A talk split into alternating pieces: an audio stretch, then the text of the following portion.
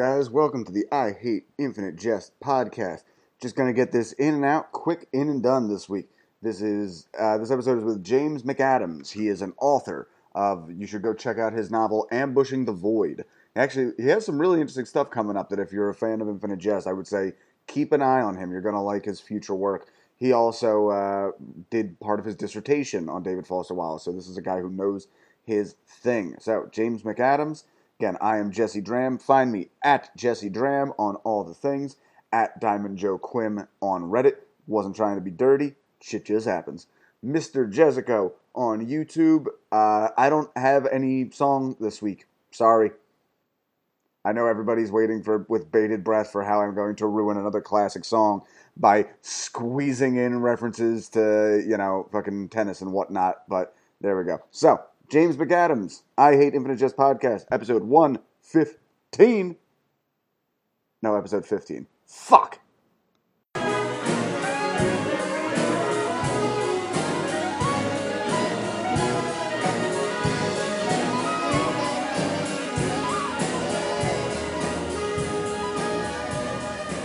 That's my audio level. It's Pretty good. All right, guys. I Hate Infinite Jest, episode 15, pages 410 to 442. Joining me as my guest this week, author James McAdams. How are you doing? Great. Thanks for having me, Jesse. This is going to be fun. Nice. Yeah, we just had a whole little conversation about how we're both uh, Philly boys. Or, well, I'm a Jersey boy residing in Philly, boy. Ah, I fucked that up real quick. Not good with words. Why am I doing this podcast? I'm editing's for? I, I'm a kindergartner, uh, just talking talking shit on a college student. You don't talk right, man. man. Um, so yeah, James is uh, an author. So any social media, anything to plug? I don't do much. Uh, James T. Mc, T is in Timothy McAdams on Twitter. You can find me. Um, that's really all I have going on. Okay, and uh, read his book, Ambushing the Void.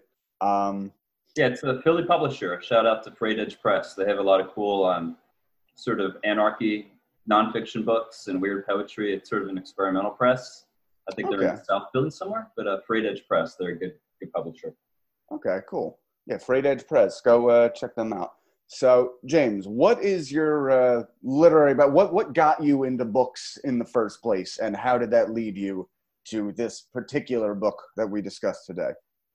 Um, first book I got into, I vividly remember Christmas of eighth grade reading um, Crime and Punishment. So it was like, you know, it's up in Philly, so it was snowing outside. I remember I had this like red blanket on, I just like carrying this red blanket around reading Crime and Punishment, which was a big book for me at the time. I guess it's like 500 pages. And I remember getting off on just, it was winter out, winter in Philly, and obviously the book's set in St. Petersburg, so everything's wintry there. And um, I just really got off on Dostoevsky, and that sort of started it and then my my teenage years, I spent a lot of time reading a lot of the Russians, so Dostoevsky and Tolstoy and Gogol, and, and this sort of longer books. And um, I remember a, a buddy I was working with when I was like 19. This is like 98 maybe. Mhm. Um, knew I liked these long books, and he said, "Dude, here's this book by David Foster Wallace, who nobody knew, and here's this book called Infinite Jest, which nobody had ever heard of." And He was like, "Give this a shot. Maybe you'll like it." I said Um, 98, you got to it early, like hot off the Yeah. presses. So yeah, it's an interesting perspective. Maybe we can talk about if you want. Um, Mhm. So I read it without any. The book has so much cultural baggage now. It's turned into this weird marker, and you have to like be on sides. Mhm. And back then, it was just a book that I read, and I thought it was funny, and I read it pretty fast. And then I, I got into Wallace. Uh, I wrote a thesis on him, and my dissertation's partly on him. And this is around 2010, and by then I was just like I studied him too much, and I just like never read him again. So I Oh. still have all the oh. books, but I'm just like, fuck it. I, I think of writing a dissertation when I read them now. So I'm I'm going to do the white trash version of that. When I was learning to play the guitar, I learned so many Metallica songs. I no longer listen to Metallica because Awesome. I just I I absorb it so thoroughly. It's like it's yeah, I like it. It's very important to me. I can't listen to a fucking note of it anymore. Yeah, no, I, it's same thing with guitar. Like I remember Nirvana for me, but once you learn how to play "Come as You Are," it's not as fun listening to it because you're taking it apart. It's Oh, yeah, it- it- it- it robs- Oh Yeah. yeah, no, it robs the magic of it. I've I've said that like once you get like halfway decent as a comedian, comedy's not as fun anymore because you can you can like you can see the strings, you can see the zipper on on, on the on the monster outfit, you know. I was going to ask you if it's like that as a comedian. Um, So I imagine that it is like this guy's doing this. This guy has it timed out this way. This guy, this guy's pacing now on purpose. You know. Uh, well, it's you know what I, I will say. Comedy's probably better as far as it. It ruined music enough for me that the main thing I still love in music is like progressive stuff where I can't predict anything that's happening. But uh, as far as comedy, I feel like it gives me a deeper appreciation, like because you can see the way somebody's like like me personally i almost enjoy the take like just the specific point of view on a joke than the actual joke itself. I can't remember the guy's name right now but this is the last i remember that like really blew my hair back. He was talking about are you aware of like uh, the black supremacist group? They're like the five percenters. Yeah vaguely but yeah. Yeah it's a, so the, the basic gist he explains it in the joke like yeah their whole thing is uh, real big with the wu-tang clan is like, yeah, only 5% of the world uh, really knows the truth of the world and everybody else needs to be taught. And so, yeah, they formed in the 60s. So I called them up looking to join. They said, hi, five percenters. And he said, you're still only at 5%. You guys are so fucking ineffectual. and that particular angle was like, oh, that was so good, even though so many people would not even understand any of the context of that. But for me, it was, it was a mwah, delicious, beautiful, beautiful look on that. So yeah, there's all different things. Um, I'm very curious as far as cultural because I this book reads as like very 90s to me. Now I was I was a, a kid in the 90s. Uh, I think by the time I got 2000, I was 13. So as somebody a li- little bit older who was a little you, you come of age a bit right. more. Yeah. Um, how does that read to you as far as like where it was coming from out of the zeitgeist of that time? Well, that's a really cool question, man. I, I hadn't thought about it in terms of that, but yeah, coming. It's been trying to recover my initial impressions is sort of hard, but I think when I read it when I was 18 in 1998, I was like, this guy's doing for literature. Like, this is the perspective that I'm getting from, you know, Doug Martsch from Built to Spill or from the Sonic Youth Gang or, or from Cobain, like that kind of child of the divorced 60s growing up in Watergate. We don't believe in everything, anything. Everyone's marketing to us all the time. Everything's bullshit. That sort of 90s thing. So it seemed like a continuation of, of MTV, of, of grunge, of um, even sports at the time. There were, my, Allen Iverson was my hero growing up, uh, you know. So that kind of rebellious, fuck you, we're going to do everything our own way, don't market to us. Mm we're going to try to find something sincere, even though nothing's really sincere. The book really fits into that 90s thing so well. It's not like this isolated work of genius or weirdness. I mean, it really did make sense to me then. And I remember reading it and giving it to all my friends. I was at that, at that time, the asshole who said, hey, read David Foster Wallace. I would never do that now because it'll get punched in the face. But, um, and yeah, all my friends who grew up, and we weren't like hyper literate Harvard English grads. We were just like guys in a punk band. We're just like, this makes sense to us. Okay. Huh. Interesting. So yeah, you know, it's I it's funny, you hear this stuff so much that you don't actually stop and observe it. Like just what you were saying, I almost feel like that was straight out of like uh anytime you're watching some retrospective where they talk about Nirvana coming and like blowing hair metal off the scene and like oh yeah that's right that is really that's not just like a thing the tv told me it is like yeah no there was this entire it was an entire generation suddenly rejecting the, the status quo all at once, which is uh, a little different in, in my age. Again, I feel like I caught the last little bit of that before the internet really took hold. And like, I feel like now there's just so many different directions for people to go in that like, I, I feel like I feel like my generation is, or particularly the ones a little bit under me, have lost a little bit of that generational camaraderie because there's just so many different directions to go as far as like your pop culture and your art and like what you're absorbing. Like I could tell you for a fact, like my top 10 albums of the 2010s, most people have probably never even fucking heard of. Yeah. And that's uh, and that's not me trying to be cool. That's that's a bummer that like nobody knows that because now you could uh I think I read something once where they talked about like, well, if distribution was like the internet in the 70s, like we never would have had a Led Zeppelin. Like some people were just okay with Led Zeppelin, but you had like five options and they were the biggest, so everybody was mm. just into them. So. Yeah, it's interesting. There's, I don't know what's. It's hard to say if it's good or bad. You know, it's just life now. There aren't really the gatekeepers, So that's a good exactly. Yeah, Anybody everybody, you know, musicians, comedians, everybody can get their work out there. But I always feel like FOMO is a big thing for me because I'm sure there are 3,300 bands out there that are amazing that I haven't heard of and I don't have the time to listen to and I don't have the time to find because there are 9,000 other bands out there on Reddit that I can look at wherever the fuck you find bands. Yeah, it, it really does bother me. Uh, just knowing that there's good stuff out there that I just can't find. Oh, yeah. And it does. It, it also bothers me a little that like when the distribution is so much that like you know what it is? It's kind of like uh, you can see the missing links between all other bands. So like nobody really sounds too different from anybody else because I can put like oh well they sound a little bit like this, which sounds like this, which sounds like this. So like you can kind of like build a family tree of music. Nothing can really feel radical because you can always like pick out the other things in it. I guess. Yeah, there's that line. I heard a song on a satellite radio the other day, and I was like, "Oh, this is a new Arcade Fire song," and then it was actually like a Bright Eyes song from 2004. I was like, "All right."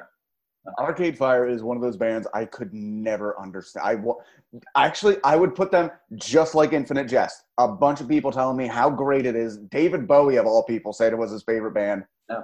and I just can't. I can't figure it out. We have to start. I hate Arcade Fire podcast that might be the next step.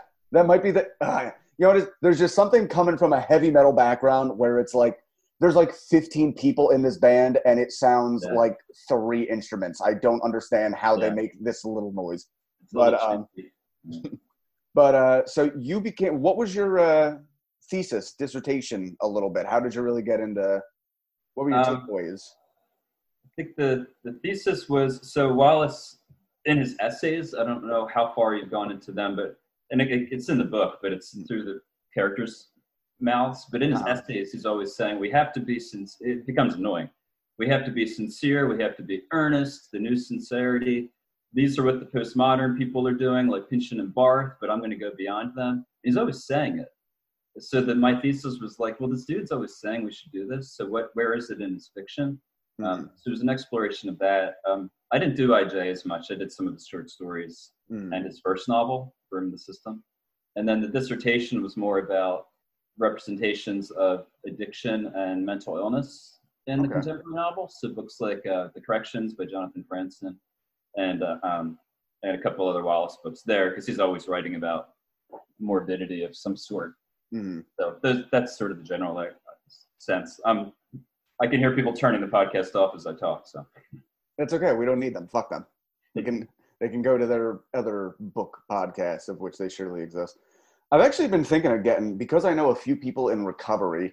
I don't know if it would be like a, a footnote episode or something, but I'm thinking of just like getting them to read some of the AA chapters and getting like their thoughts on it because uh, it really as somebody who is just like in the orbit of the of knowing so many people in the system like i a, a, lot of it rings true so i'm curious somebody who's like actively involved in aa what they would think of that yeah i don't want to go on too too long here but i was thinking because you were talking to josh about like when he read it the first time mm-hmm. so when i read it when i was 18 i remember thinking the the film theory stuff was really cool mm-hmm. and thinking the political terrorism shit was really cool and just breezing by all the recovery stuff.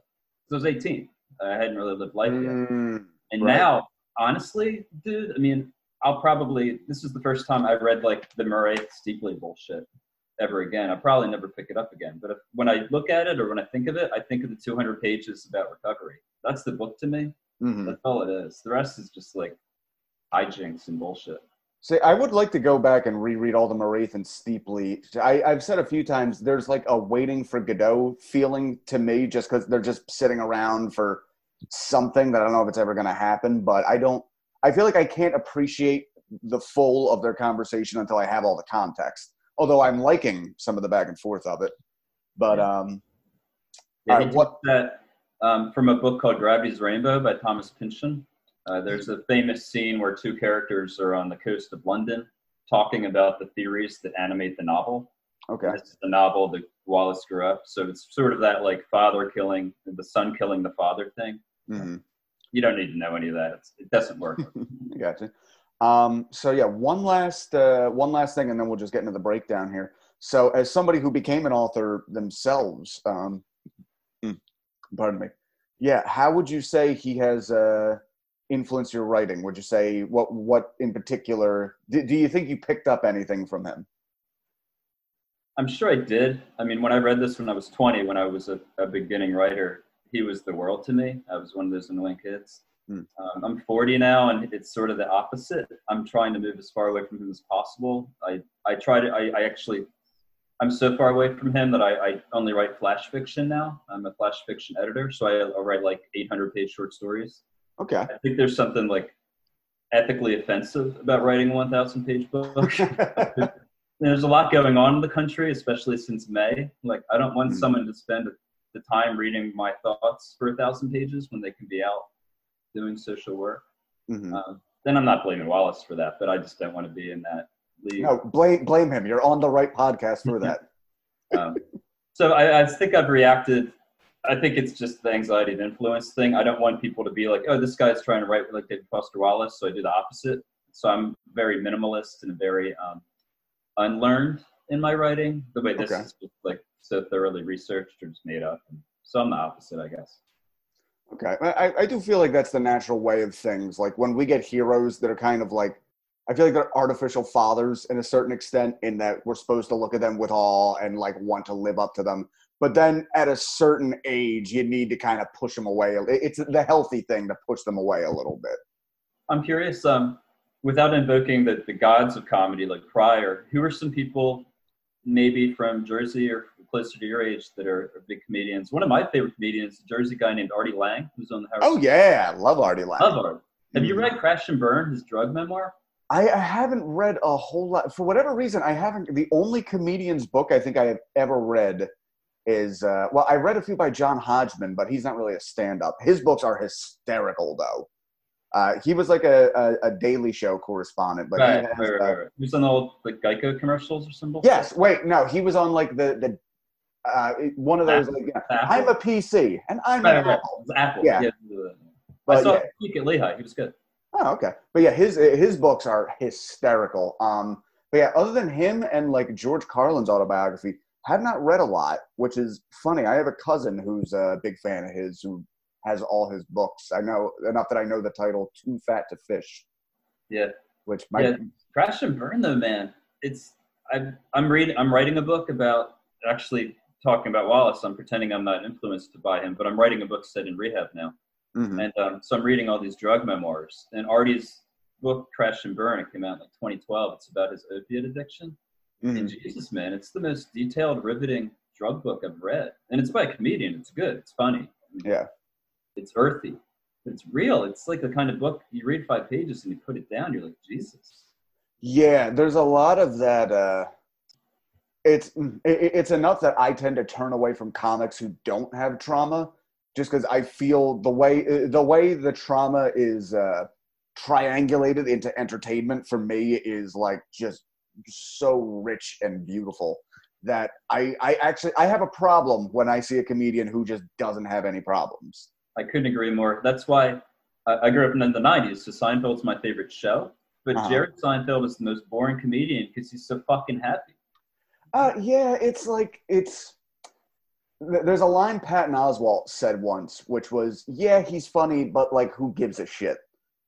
Uh, that was very much my take on uh, Seinfeld and them. And there's uh, there's a lot in comedy, like there is in music, where it's like, listen, all credit due, legend, legend in his field. I don't like anything he's ever done, and you know, it's just kind of a thing. Um, as far as local guys, I know I'm trying to think. Uh, Che Guerrero is a friend of mine. He has a whole uh, immigrant story, and I know he just released a, an album that's on Spotify. But let's see, Che Guerrero. Um, I don't know. It, it's I, I'm I'm thinking more like my contemporaries. Uh, Shane Gillis is the big one out of this scene, but he got in a lot of trouble. So, no. um, a lot of, a lot of that? what was that? happening to a lot of people these days.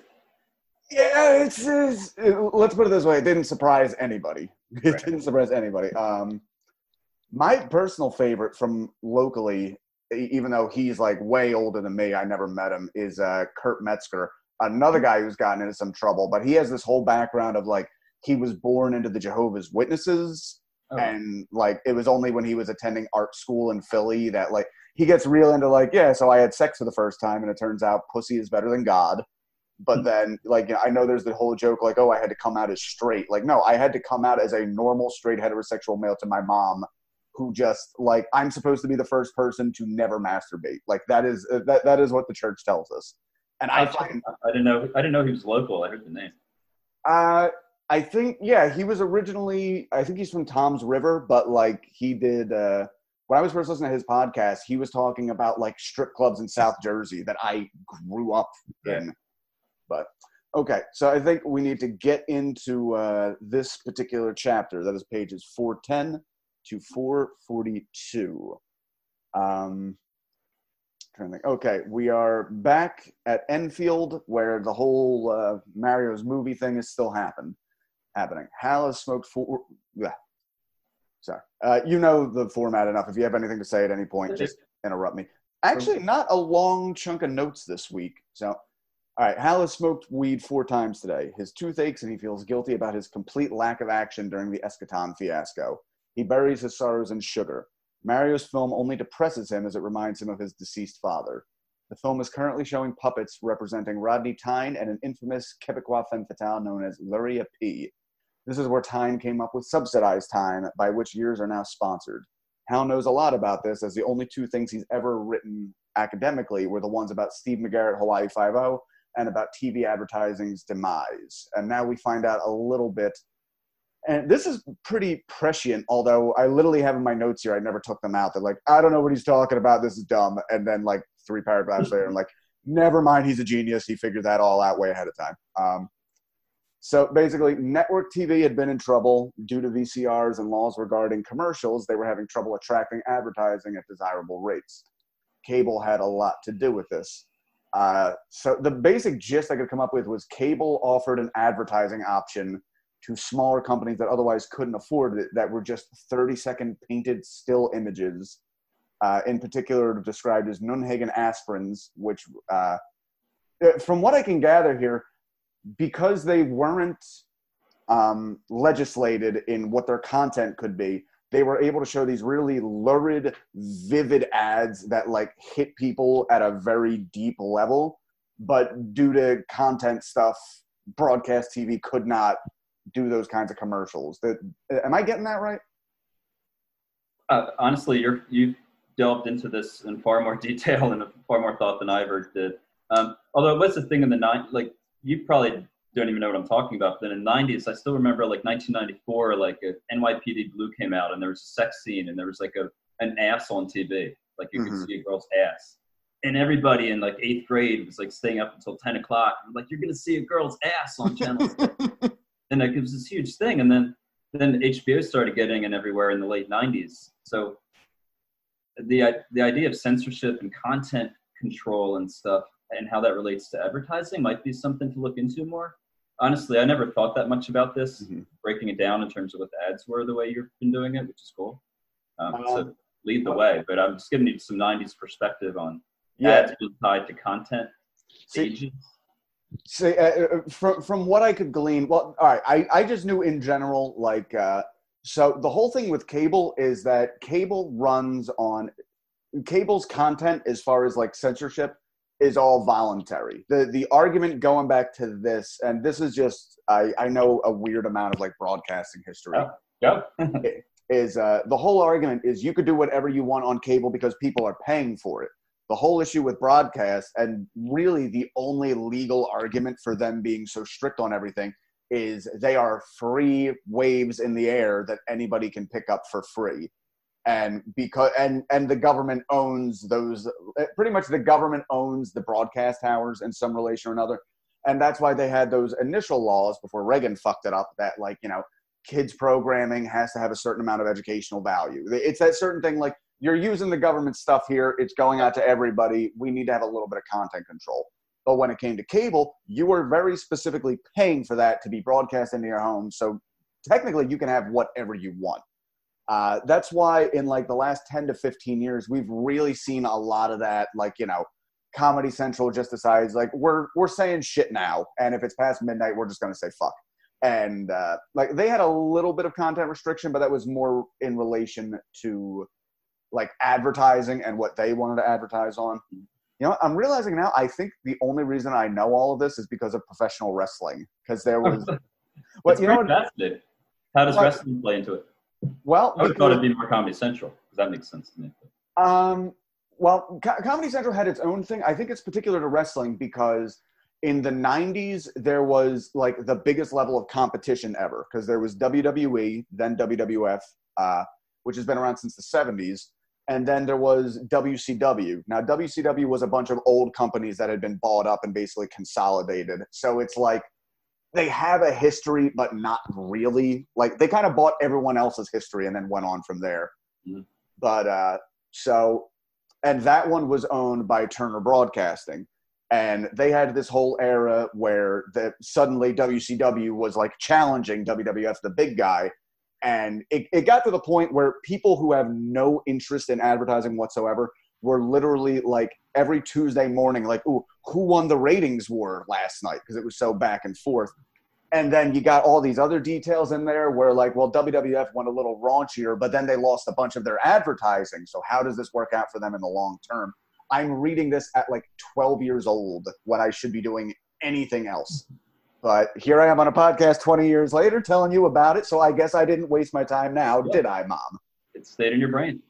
well, you're helping me. Uh, you you educated me, man. I always, when I read this thing, I just go straight to okay, Netflix, and I never really think about the process that he's he's sort of analyzing.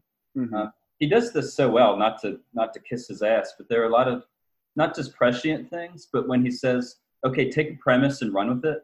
He does mm-hmm. it earlier with video phony, which we've all gotten to deal with in five months. Right. It's like every okay, what happens if everyone's going to watch everybody? Okay, then everyone's going to be self-conscious. Okay, then what happens? Okay, then a market starts for masks, and then mm-hmm. what kind of masks will people wear? And you can I, do these things for like 14 steps. Mm-hmm.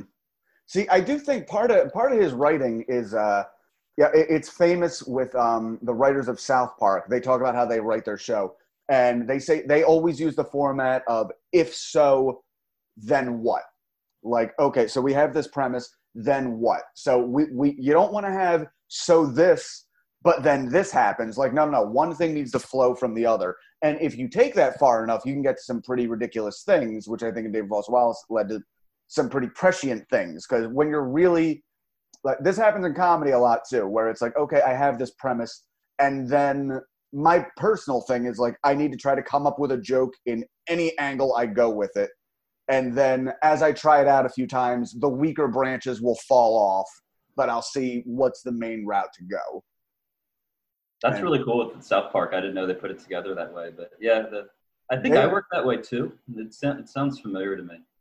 If I could recommend to anybody listening, Six Days to Air is one of the most fascinating documentaries ever. I think it's like an hour and it's just about how South Park operates. Of like they only have seven days to make a new episode, and it, th- their entire production process is fascinating to me.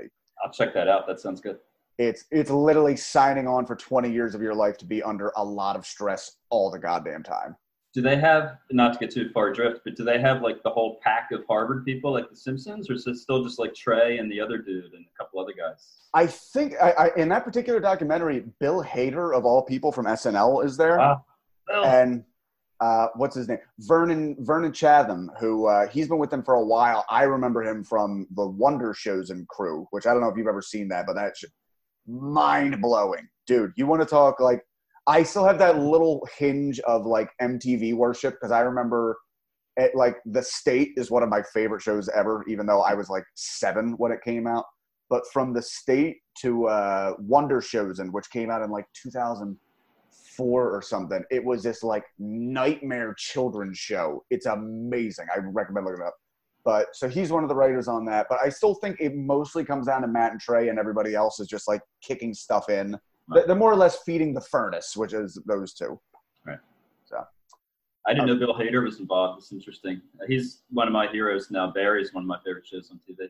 He claims that he invented the fish sticks joke from that episode of South Park with Kanye West. So, yeah, no, definitely watch that uh, documentary.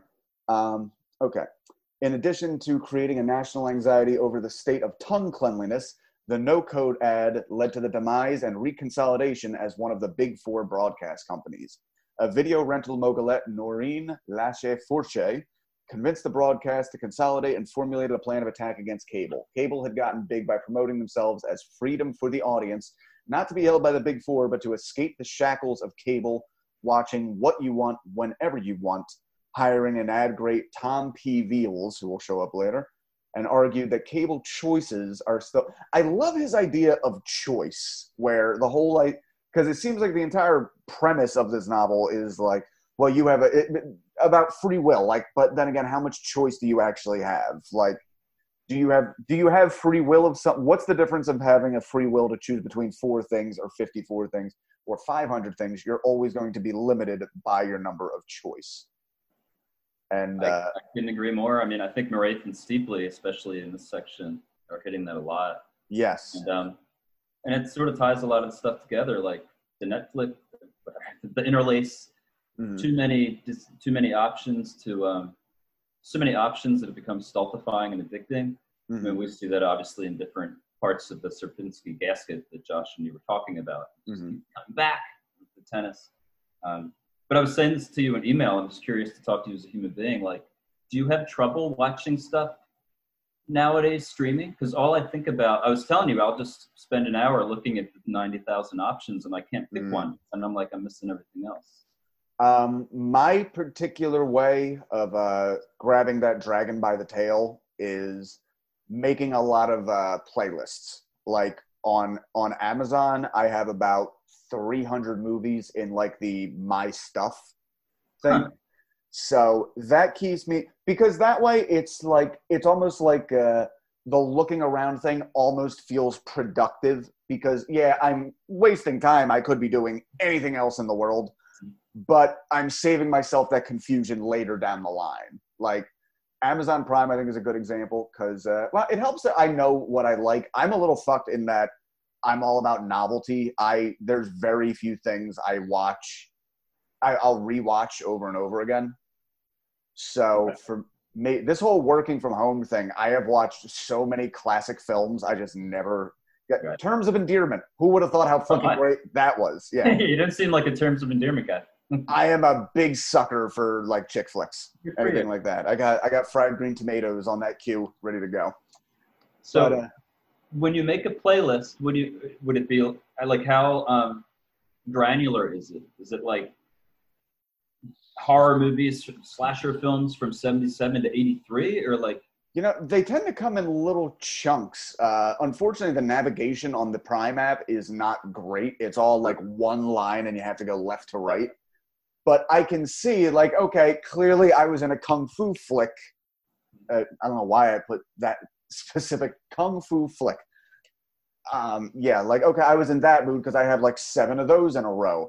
And then, like, it's a bunch of stuff from the 70s. And then, like, okay, Sam Peckinpah stuff and uh, I just I, I try to keep control of it by like watching all the old stuff first. Like I have so much newer stuff on there.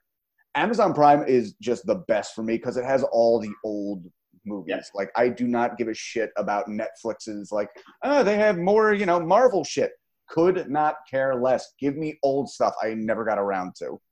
yeah, Amazon has the HBO library, which makes it awesome. So it, it, it- at least it used to, so you could watch The Wire, The Sopranos, or Six Feet Under, or anything, whatever you wanted.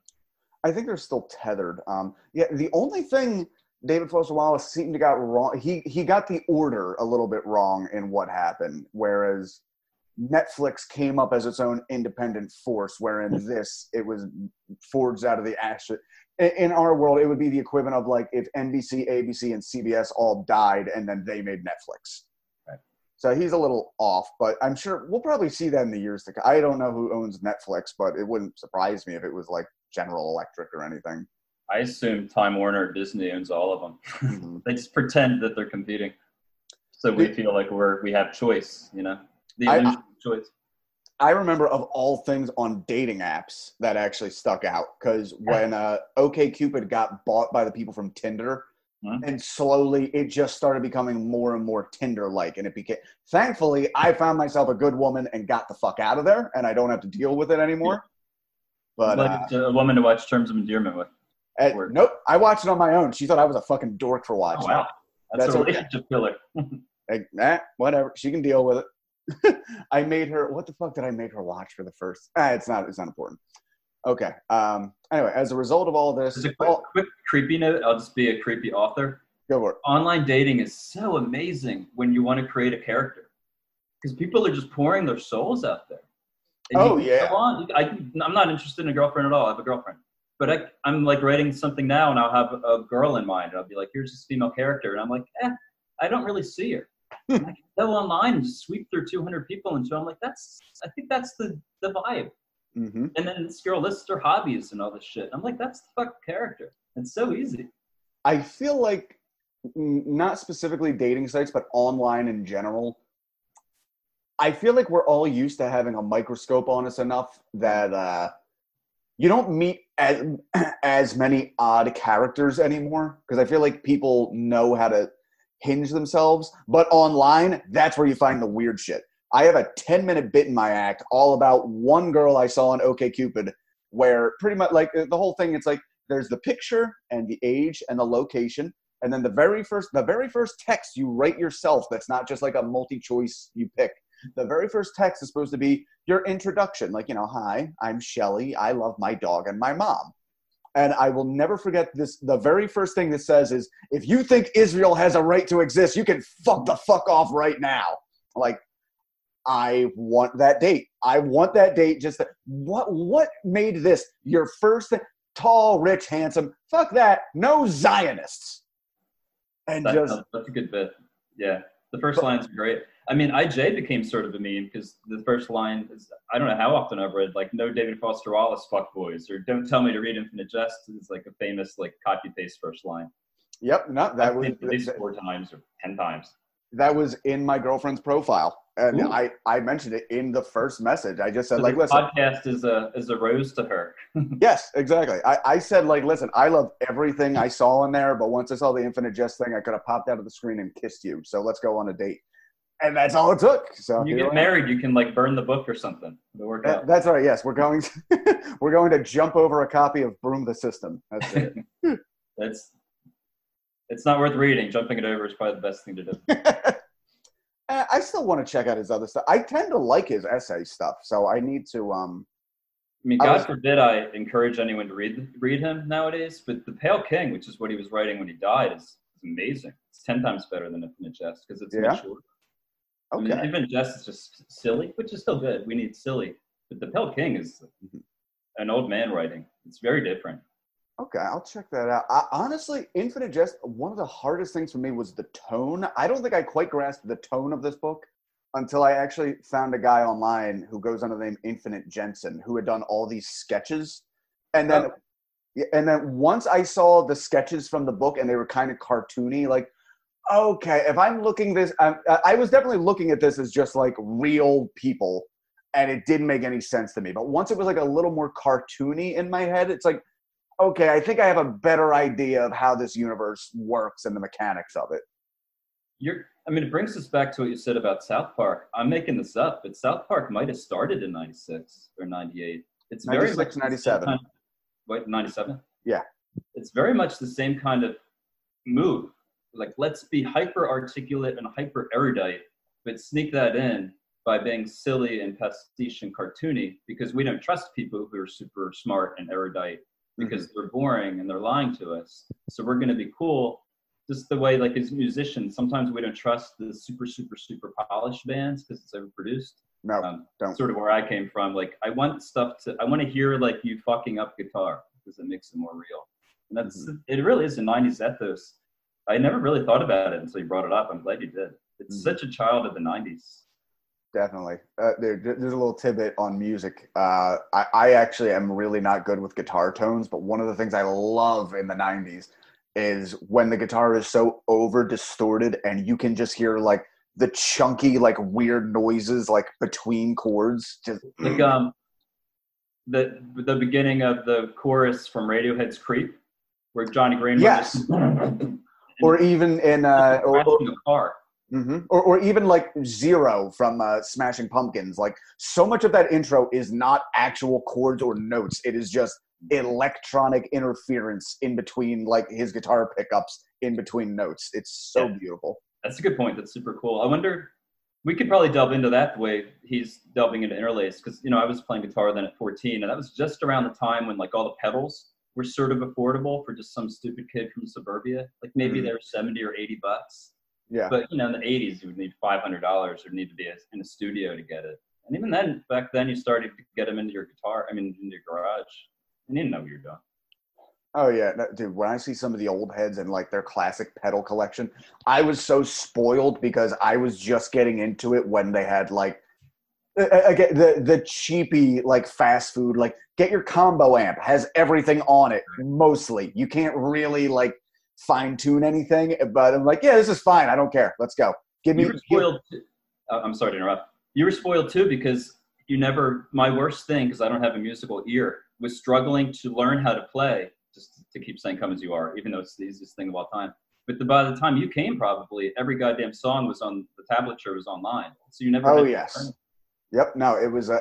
I remember our middle school librarian was so excited that we would come in and print out guitar tabs because we didn't have printers at home, and like fuck it, it's the school's ink. We don't care.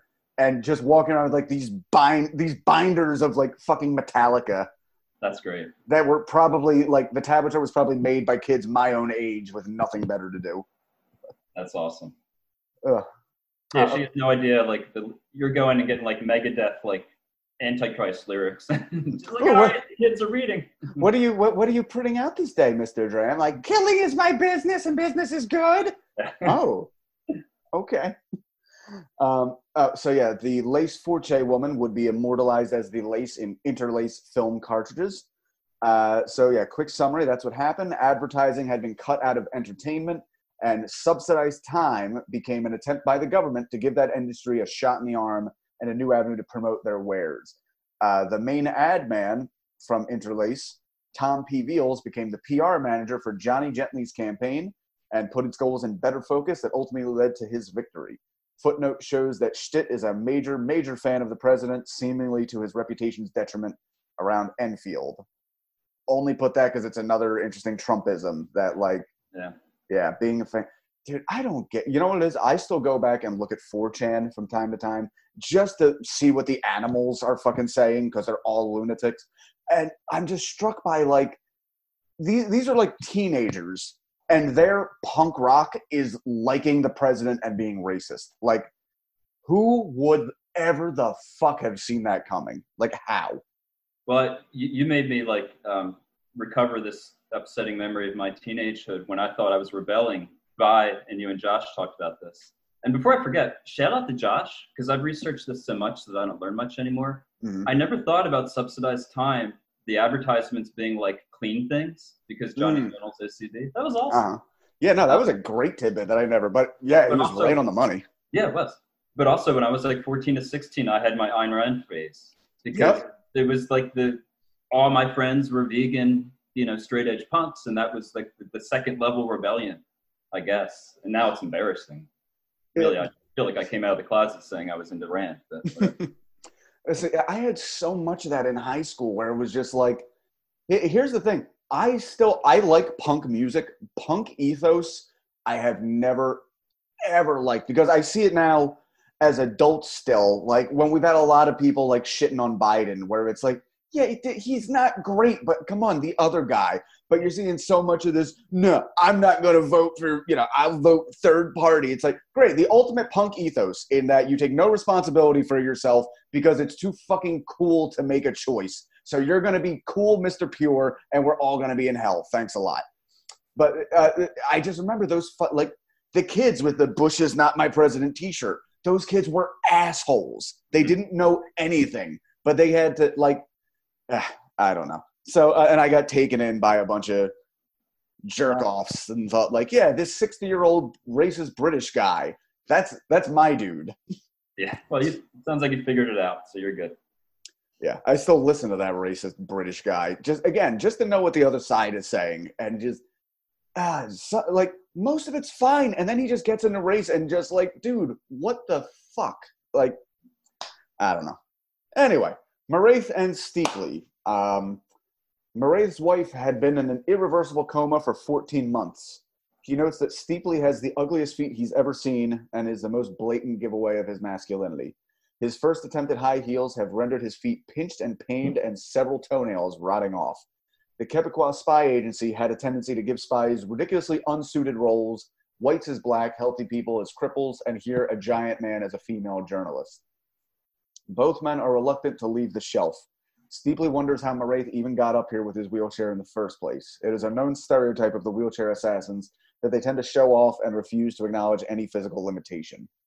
Steeply complains to Marathe that the Quebecois tactics are puzzling. They seem less about gaining anything and more sheer destruction and misery. Other groups have demands and aims and goals. Quebec just causes mischief leading to nothing. Steeply explains what Americans want decent leisure time, freedom of choice, love for your wife, to not think your work requirements are indicative of a personal fetish. Uh, Marathe sneers and says, the loyalty of a domestic pet. Steeply says, for all Americans to seek their maximum pleasure is to the greater common good of all. Marathe asks, what about when pleasure is at the cost of somebody else's pleasure? Steeply responds that those people are regarded as sickos, sadists, and deviants who can only feel pleasure by taking from other people. Those people are to be treated with compassion but aren't a part of the big picture. Marathe posits a, a scenario of a zero sum game, a bowl of pea soup. Both desire only one can have, to not have causes pain. What then? Steeply explains it would be determined through negotiation. Steeply goes off the deep end, presuming numerous scenarios that Marathe would get would use to get around this, to ridiculous ends until he posits that Marathe will posit that because he's Canadian, he'll be treated as less important and deprived of his soup by force, yada, yada, yada. Marathe says, If I am in this moment desiring soup, how do I get past that and find a way to care about our long term happiness from not simply taking the soup? Delayed gratification, says Steeply. Marathe makes the argument that releasing the entertainment is the ultimate in freedom. To, present, to prevent someone from gorging themselves to death would be the most un American thing you could do. Anything less un American. Marathe randomly points out that his wife was born without a skull. So, a lot of shit going on there. I do feel like Marathe is kind of giving Steeply uh, kind of luring him into his trap. Like, you know, well, if you're saying all this, then how can you be against the entertainment? Like, you know, if if the entire thing is well, Americans have freedom of choice, even if it's not good for them, you know, then how could you know people uh, step into this trap and are so infinitely entertained that they die? You mentioned before, perhaps wanting to like, you know, combine all the Marathe Steeply stuff and just read it. Is yeah. it is it enjoyable for you this time around? No, not not not at all. I need to. Well, I here's the thing because I haven't finished the book yet. I haven't gone back and read that yet. When I it, again, I would like to go back and read this once I have like the bigger picture because I know they're like stumbling around stuff, but at the same time they have their own motivations that haven't really like this is the only action we've seen from them is them talking. So I think yeah, once once everything's played out, it'll be a little bit more uh enlightening to go back and look on these things. Like, because again, we've seen them a few times, and we're only getting in now. Like, oh, his wife was in an irreversible coma and was born without a skull. So, well, maybe I'll come back later and see if there's a payoff for you. Um, mm-hmm. It's not fun. I, I, picked this up to read it, and it was like fucking homework. I was like, Jesus. like yep. when I was, I used to really enjoy reading this. So I was thinking about like as a writer, like why it's there and how mm-hmm. we teach it to my students and I think it's there as like a Greek chorus function to to tie the addicts at Ennet Recovery House right.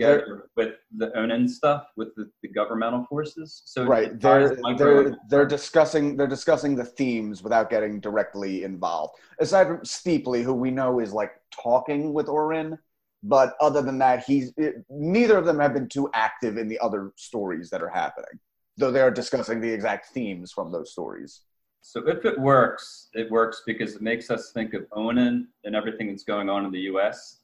It makes us see America as an addict, as America as having substance abuse problems with not being able to do a choice.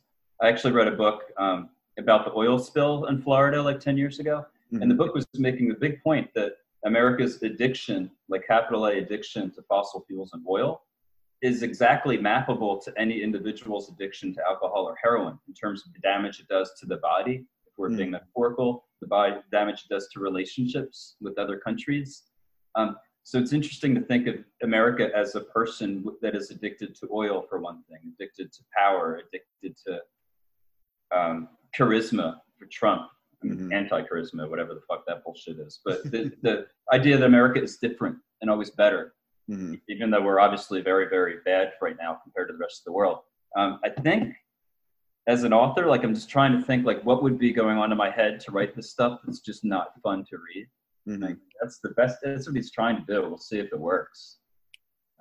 I mean, it clearly works for some people. I really love that notion of uh, looking at looking at a country as an individual. Where uh, th- this has come up a few times. Where I have a few friends who are way into conspiracy, which I just I don't like. I, th- I think it's very unhealthy. It can be like you know, start like aliens and shit. Yeah, it's it's fun to think of but uh, to me, it, looking at America as a person, it's so like, oh no, no. If America is a person, it is somebody with like definite addictions and no long term. Like, well, why do I want to stop? Because things will be bad for like a few months, and I'll have to change. Like, why yeah. can't I just just uh, I, will just keep eating, and then eventually, when I run out of food, I'll I'll figure something out. And for me, so much of that conspiracy stuff is to me, the world itself is so clearly like these are people who do not, it's not that they don't think long term, they don't care long term. Like it's all about fucking over the guy, trying to take something off. Or, yeah, you're, the pea soup. You're both floating there, the pea soup. You got to get it first. Who cares what happens to that guy? We'll deal with that after. We need soup in our bellies. And it would be funny. We should collaborate to like, or do a comedy sketch like, if we think of a person like 20 character traits that mm-hmm. is in America and like draw a picture of that person, like who was oh, that God. person? What did they listen to? God, can you the, ter- the terrible music they probably listen to, like country music? I mean, I can't imagine. Yeah, uh, that probably would not be far off because I mean, again, if you just if you broke down the money, what Americans spend their money on, the the average American is you know Walmart, uh, just yeah, Walmart and country. I remember I actually read some of the ones I found very interesting. They were talking about what is the most average thing you could be on the planet, and I think what they came down to is a Chinese man between 25 and 40. Just in like of all the subgroups, there are the biggest like this is the biggest of those groups that are out there. In that like there's half a billion of them, which made me feel like okay, as an American, I feel I I don't feel as basic for a change. Good for me. Yeah. Yeah, and, and not to go down the Trump wormhole, but hearing them talk about like America needs their choice and stuff, and America needs maximum choice. It reminds me of people like running down the street saying, "Oh no, I'm not going to wear a mask," or, or "Hey, give me my gun. It's the second. It's my right to have the gun. I want ten thousand assault rifles." It's why are you trying to take away the rights that are mine? And you're like, well, whatever. See, I've argued with friends about that. It's like, yo, using that same line of reasoning, there is no, uh, using your ph- philosophy, there is no logical reason you are not entitled to buy a nuclear warhead if you have the money for it. Like, you know, why government has it, why can't you have it? I think we can all agree, though, an individual having a nuclear warhead, like, but suddenly, like, okay, so killing a million people is terrible, but ugh, for me, there's such a Darwinist anger. Like, I remember after the Newtown shooting and seeing the pictures of that fucking kid. Like, oh. this is a kid who can barely tie his fucking shoes, but was empowered to kill. That guy could not have killed four six year olds without the six year olds deciding to gang, you know, gang up on him and beat the shit out of him.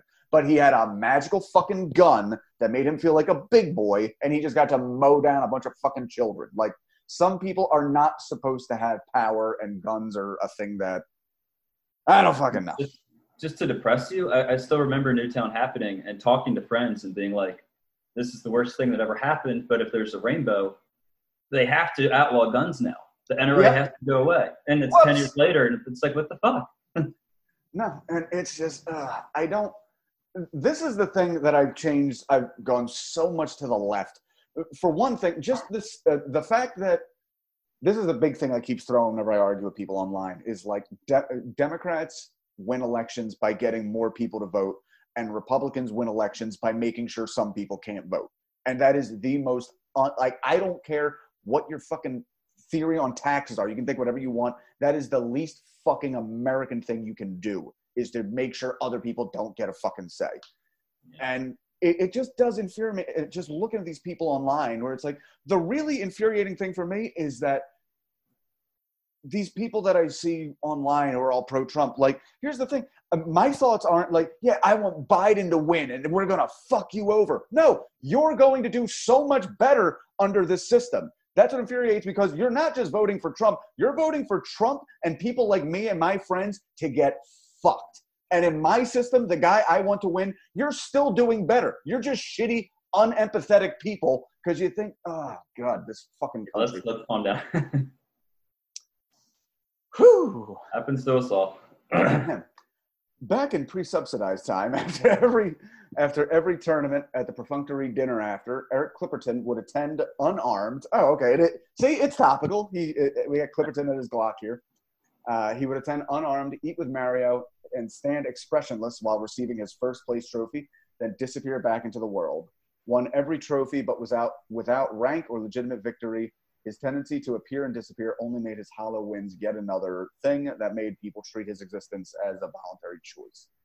At the inception of ONAN and subsidized time, and the tennis systems were integrated with Mexico and Canada, some clueless new guy didn't know how the system treated Clipperton. And suddenly he was ranked number one 18 and under boys in every magazine in America. Oh, I, I love when technology fuck ups lead to shit like that. Uh, Pemulis personally makes a ton of money betting on Clipperton with ignorant sports bookies. Clipperton arrives in the rain to Enfield with no gear, led onto campus by James Incandenza over the protest of Schtitt and Cantrell. James, Clipperton, and Mario go for a personal guidance session in a dorm room, the details of which Mario has never divulged. What is known as James sent out a beep for Lyle, the sweat guru, but before he arrived, Clipperton grabbed the Glock out of his pocket for the first time with his right hand, typically filled by his racket, and blew his brains out before them. Of course, Mario was wearing his head mounted Bolex at the time, capturing it all on film. It's revealed at the funeral that Clipperton came from Crawfordsville, Indiana. His mother was a Valium addict and his father a hail blinded former soybean farmer. This would be the second of Mario's two funerals that he has thus attended so far in his life. He had to argue with his dad to get him to agree that the funeral should not be filmed for a tennis documentary, to which James relented. Mario probably told Lyle everything, but never went to James or Avril. Mario insisted he clean the room himself, which took him all night. The room has been locked ever since, with the tasteless sign "The Clipperton Suite" adorning it. A place athletes are often joking, often jokingly threatened with being sent to when they attempt to find cheap shortcuts to tennis success. The entire time. Oh, go for it. Um, one, my favorite character I think in the book is Pemulis we all knew that kid when we were 16. Pemulis yep. is so fucking good. I knew five of my friends. Mm-hmm. Steve Avancha was just like Mike Pemulis. Awesome. Awesome character. You got you got to love somebody who not only sees through the bullshit but has found a way to make it work for them. Mm-hmm. Yeah, well said. That, that's mm-hmm. Pemulis. And then another thing to get into Wallace's like aesthetic theory, I think the Clipperton thing is is a good piece. So we have these like piece where we're like, why the fuck is he bothering us for 20 pages about Clipperton? It's throwaway, right? But he's always talking about how he wants the reader to have to work hard to get at stuff and not just to sit back and be passively entertained like people watching the entertainment. Um, so Clipperton, you can't just throw it away and skim it because in there we figure out that IJ's film is in Jim's head mm-hmm. in his grave. That's like the one of the only pointers to that big plot point that becomes a big plot point. Um, and again, it's annoying as a reader, especially now that I'm older and I I don't want to waste my time with shit. Mm-hmm. But it was Wallace's stuff like, hey, you can't skip a page because this sentence out of this infinite sprawl is incredibly important, and you're going to have to find it mm-hmm. and connect it. And that makes him happy. And uh, I'm the opposite as an author. I want to make things easy. Mm-hmm. But, uh, I think that's what he's working with. I mean, it's again, it's it's fun a little bit seeing somebody go so far off the map, try their own thing. Um, see, the, the Clipperton thing doesn't particularly bother me, just because like it's actually engaging for me. It feels like a lot of the mountains he's made early on in the novel are just they're they're not enjoyable on their own.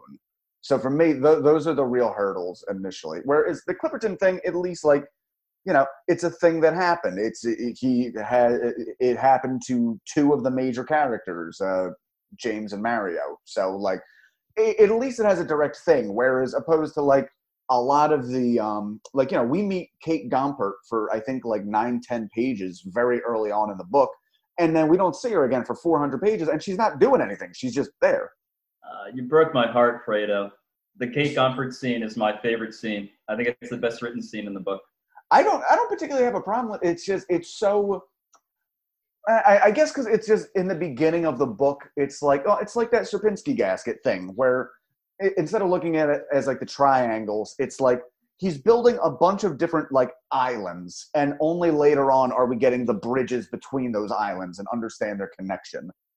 But uh, I always think that um, I'm a big chess player, and so islands okay. comes into this. I always think at the beginning of a book, especially a thousand page book, is developing your pieces. So mm. in chess, you're taking this pawn up, you're taking this pawn up, maybe a knight here, and they have no connection. But have, have, if you're playing well, they do. They are literally pawn islands, and if you're playing well, then they get connected and fortified. Mm. But in the beginning, they're sort of vulnerable and weak, and they're not doing much. So I think that happens, and some authors do that better than others. Um, and you're right. I mean, I just love Kate Gompert, and maybe it's because I've read the book more, so we won't go mm-hmm. down that. But, uh, well, I, I assume more is going to happen with her. Like, you know, she had an interesting story. It's just to me it was very frustrating. Like, oh, here she is, and we'll we'll see her in a few hundred pages. Like, eh. and the same happens with. I heard you you having the same problem, and I don't blame you with um, Ken Erdedy, the guy who the guy who was waiting for the girl, whatever. And you're like, yeah. right. And then he reappears, of course, but you're like, is that the guy who was waiting? Mm-hmm. Well, I've also gotten a lot softer on the book just because the, the problem is in the beginning, it, it, it, reading it, it, was probably very different when you were reading it in uh, the 90s because you really didn't have any idea of who David Foster Wallace was as a person. You didn't have any of these preconceptions about him and his fan base. So in the early part of the book, all uh, completely free of context, I ascribe that context to David Foster Wallace and his fans. And that was what made it particularly so unappealing to me. It's like, oh, okay, this guy's a genius, but no one can understand him. Gotcha. Okay, poor, sad, lonely kid reading somewhere. Okay, I see right through you. And for me, it just felt lazy. Now it's coming together and it's a whole other thing. But very early on, that's uh, it's such a turn off because there's just so many of those, like you know, it's like it's like the, the, the nice guy theory. Like, oh, why don't people like nice guys like me? Like because the way you see yourself is not the way you fucking are. Yeah, I, I wanted to talk about that because I think you hit on something, and you'll just have to explain to me because I'm because you like you said, I read it before there was a cultural thing. Mm-hmm. I mean, to me, he was always like a goofy. I always got annoyed with him because he was too goofy and mm-hmm. trying to be too funny. But I think your gen, I, mean, I think the younger generations, one because of This Is Water, so everyone mm-hmm. gets that in 12th grade or something. Two because of the way he died, and three because of the caricature of the fucking hipster guy who goes to Brown University with big glasses and skinny jeans, who's telling mm-hmm. every girl he meets to read it from the chest. So, but I think there's this idea that David Dave is like this ponderous, like moralist lecture guy who was like, I'm smarter than you, and this is the way you should live your life. And why would I want to read that guy's book?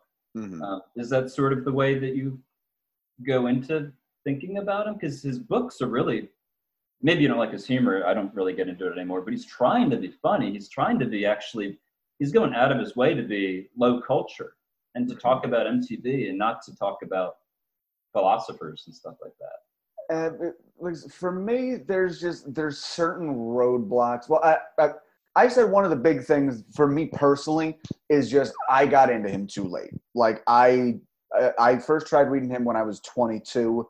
By that point, I'd gone. I'd read all of Vonnegut. I'd read a bunch of Hunter S. Thompson. I got really into Tom Waits, who has his own poet kind of thing. So I feel the people who are the super fans of him have to be molded by him in a certain extent, and I was already molded. Right. So I really like. I just I didn't find it funny. I didn't find it charming. Uh, I it, it almost feels like somebody's fucking with you. Like particularly with some of like the ridiculous words that he uses. Which again, it's fine using big words. I like using big words, but then when you go looking like there was no reason to use that. I remember on the cousin Frank episode, he said something like, "Ooh, what's that word?" And he looked it up, and it just meant like skinny. It's like, why? Right. Um, but now there is a there is a ponderousness to it. Again, this goes back to what I was saying about you don't really get to meet real people in the world anymore because the people I've met in person who love this book, by and large, great, nice people, but on the internet, there are some people who got like I got some hate mail very early on in this podcast. Really? oh yeah, and it was uh, the the feeling they were feeling was blasphemy. Like they were they were upset that I was trying to take down their precious tome, which I tried to explain to a few. Like I actually Did some you actually guy- respond? Wow. um That's, There- that, I mean, it's the same human impulse. I mean, that's those kinds of people who follow Wallace like that are the same as the people who are carrying guns around following Trump, even though their politics are probably very different. You know, Oh yeah, it's I I- I wish people would just realize like the answer is to just not be a zealot about anything, Yeah. by and large, and uh, so yeah, I, I I think I think Wallace got a little bit fucked over by people who uh, uh, really the truth of the matter is like he is very popular with people who clearly being smart is the only social currency they've ever had.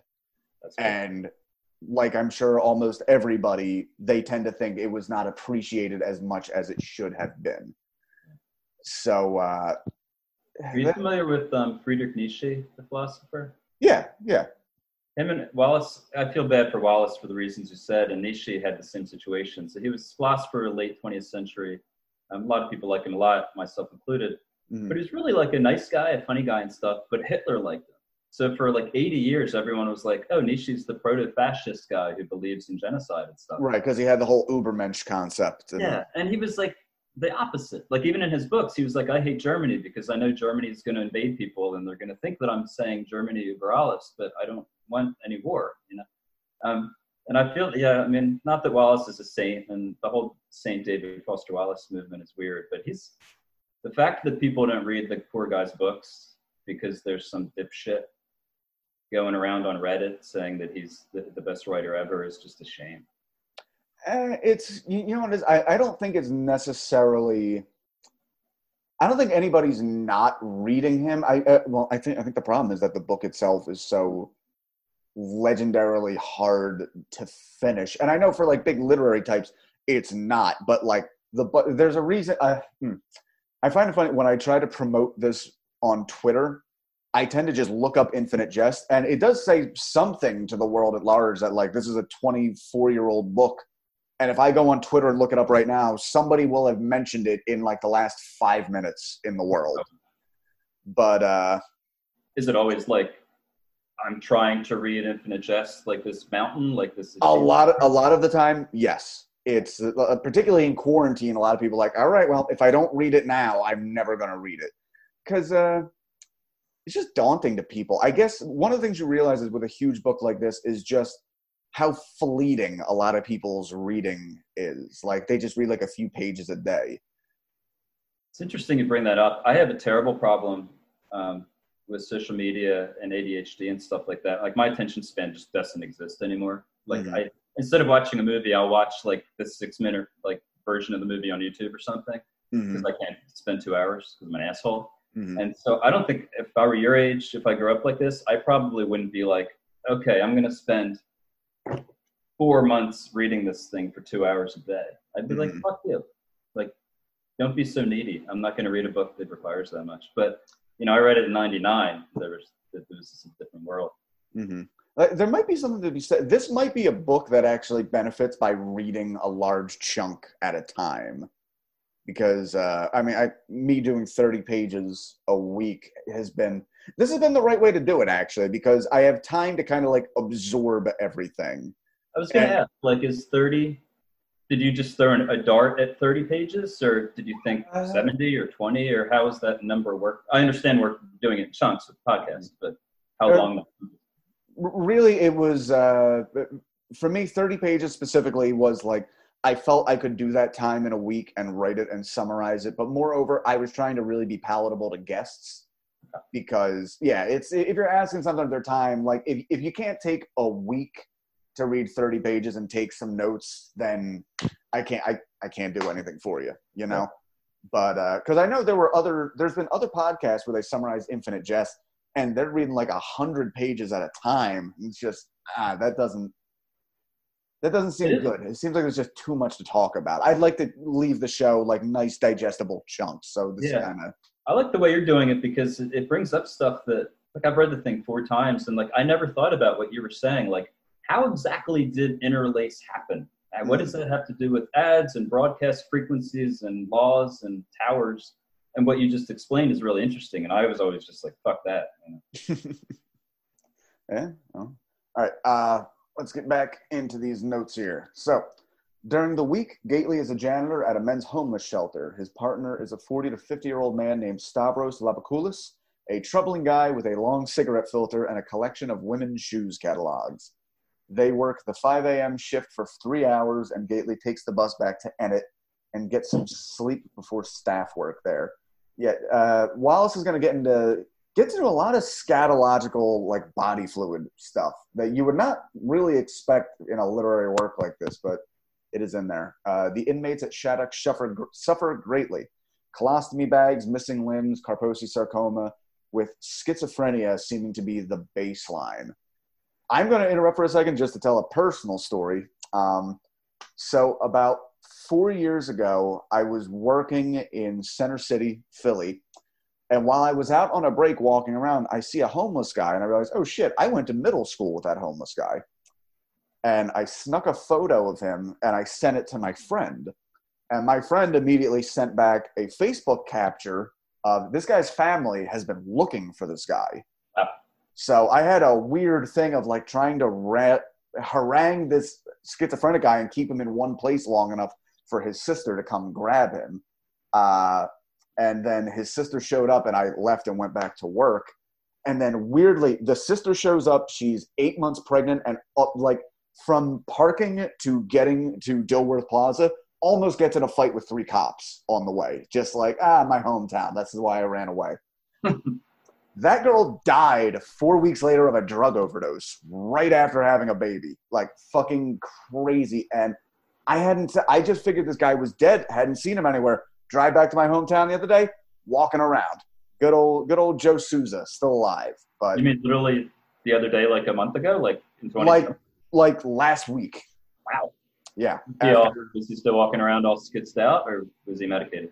Uh, so- well, I, I, I, the same friend from before, I snuck pictures and sent to. He pointed out like, oh, he looks like he has a bag that's like one of those bags you get when you get out of the hospital. Hmm. Um, and I know. See, the thing is, I only noticed him at a distance because it was like 90 degrees out, and here's somebody wearing a puffy jacket and like a long Muslim skirt and like a do rag. I'm like, what the fuck is happening here? And I got close up, like, holy shit, that's Joe Souza. So, yeah. Um, okay. That's a cool story. Um, if I can plant my flag on something, Uh huh. I fucking love Don Gately, man. And I, like I was saying before, these scenes are just the only thing that matters in the book to me now. So I, I worked in places like this. I, I've never been in there as a client, and I'm writing a book now based on um, working at a rehab. So I'm, I'm working on a book that's set in a rehab, but it's like the opposite of this. It's focused on the people who work there, like the, the resident advisors and case managers and stuff, and not the clients. Because it was interesting to me because I worked at a place like this when I was like 21 and 22, and I was just fucked up. I was drunk all the time. It was like high on whatever, and I was there to like take care of the messed up people. So it was mm. really cool that we had this crew of just like people in their 20s who hadn't figured out what they were doing yet, who were literally just as messed up as the either mentally ill or drug addicted people they were serving. Mm. But we got to like dress nicely and we would have like a little name tag and we would get to like make the progress notes. But when we went home, there was really no big difference. And that's what I'm trying to explore in the, in the book I'm writing, which is of no interest to anybody. Hmm. But Well, no, I, I- I- saying, I think he's very real in these scenes. I've been I've been in these places. It's really good. hmm Yeah, I like that idea you get into of just the classification of like we're all we're all a bunch of lunatics here, but some of us get like nice name tags and just like kind of uh what what what's the word Pre- prescribed authority, you know? It makes you think. I mean, it's a term that gets thrown around a lot, but um, it makes you think of white privilege. Like all the shit that I did as a teenager up until I was like 30, Mhm. and I just had this net because I'm a white suburban kid and my parents have money. And if I didn't have that, I'd be in jail, Uh, this is this is why I wish my dad was around to argue with because he was uh, he was more like a biker guy. He he was conservative because he worked for Boeing. Like his whole thing is like you know, re- Republicans mean war, and that means I stay employed. Like that's fucked up, but okay. But he was a little racist, and I would have loved to have pointed out to him, like, Dad, you and all your friends were fucking drug users beating the shit out of people, but you never got like that's the only di- like you know, the fucking the weird split of like ah they're they're a bunch of animals. Like, Dad, you just in- introduced me to your friend who got out of jail for fucking murder. Like. And his What? nickname is probably like Animal. Yeah, exactly. Dude, my fucking my dad's best friend and my sister's godfather, his name is Foot. I I have never my entire life known him as any other name. His name is Foot, and all I know is he has some he runs with the Hells Angels. He has some weird job in Puerto Rico, and even now in my 30s, whenever I see him, he'll just give me a hundred dollars. Like that's, ugh, God, so many fucking characters. Again, they Good all. point. yeah, it's an interesting country to we got here. Um, But so yeah, um, keep your eye, keep your mind on Don Gately as you go. I, I think he's I I like Stimulus. He's amazing. I like Don Gately as somebody who's actively working on himself, uh, particularly when he's dealing with Geoffrey Day. And I feel like that's the first time we really sit in uh, Gately's brain. And I love watching his like base impulses rise up of like, you know, the way he's talking, I could knock his fucking head off. But then again, I mean, who am I to judge or anything? Like his ba- watching somebody fight their bad programming in their head is very fascinating to me because I feel it's something it's something even the best of us like it's it's a hard thing for anybody to be self-aware and unfortunately the truth is it's just practice and some people do not even have that capability and never will So Said it beautifully, Jesse. Yeah, I, I couldn't agree more. The funny thing with Geoffrey Day is that David Foster Wallace beat us all to the David Foster Wallace fanboy caricature. yeah But Geoffrey Day loves Infinite Jest, I'm sure.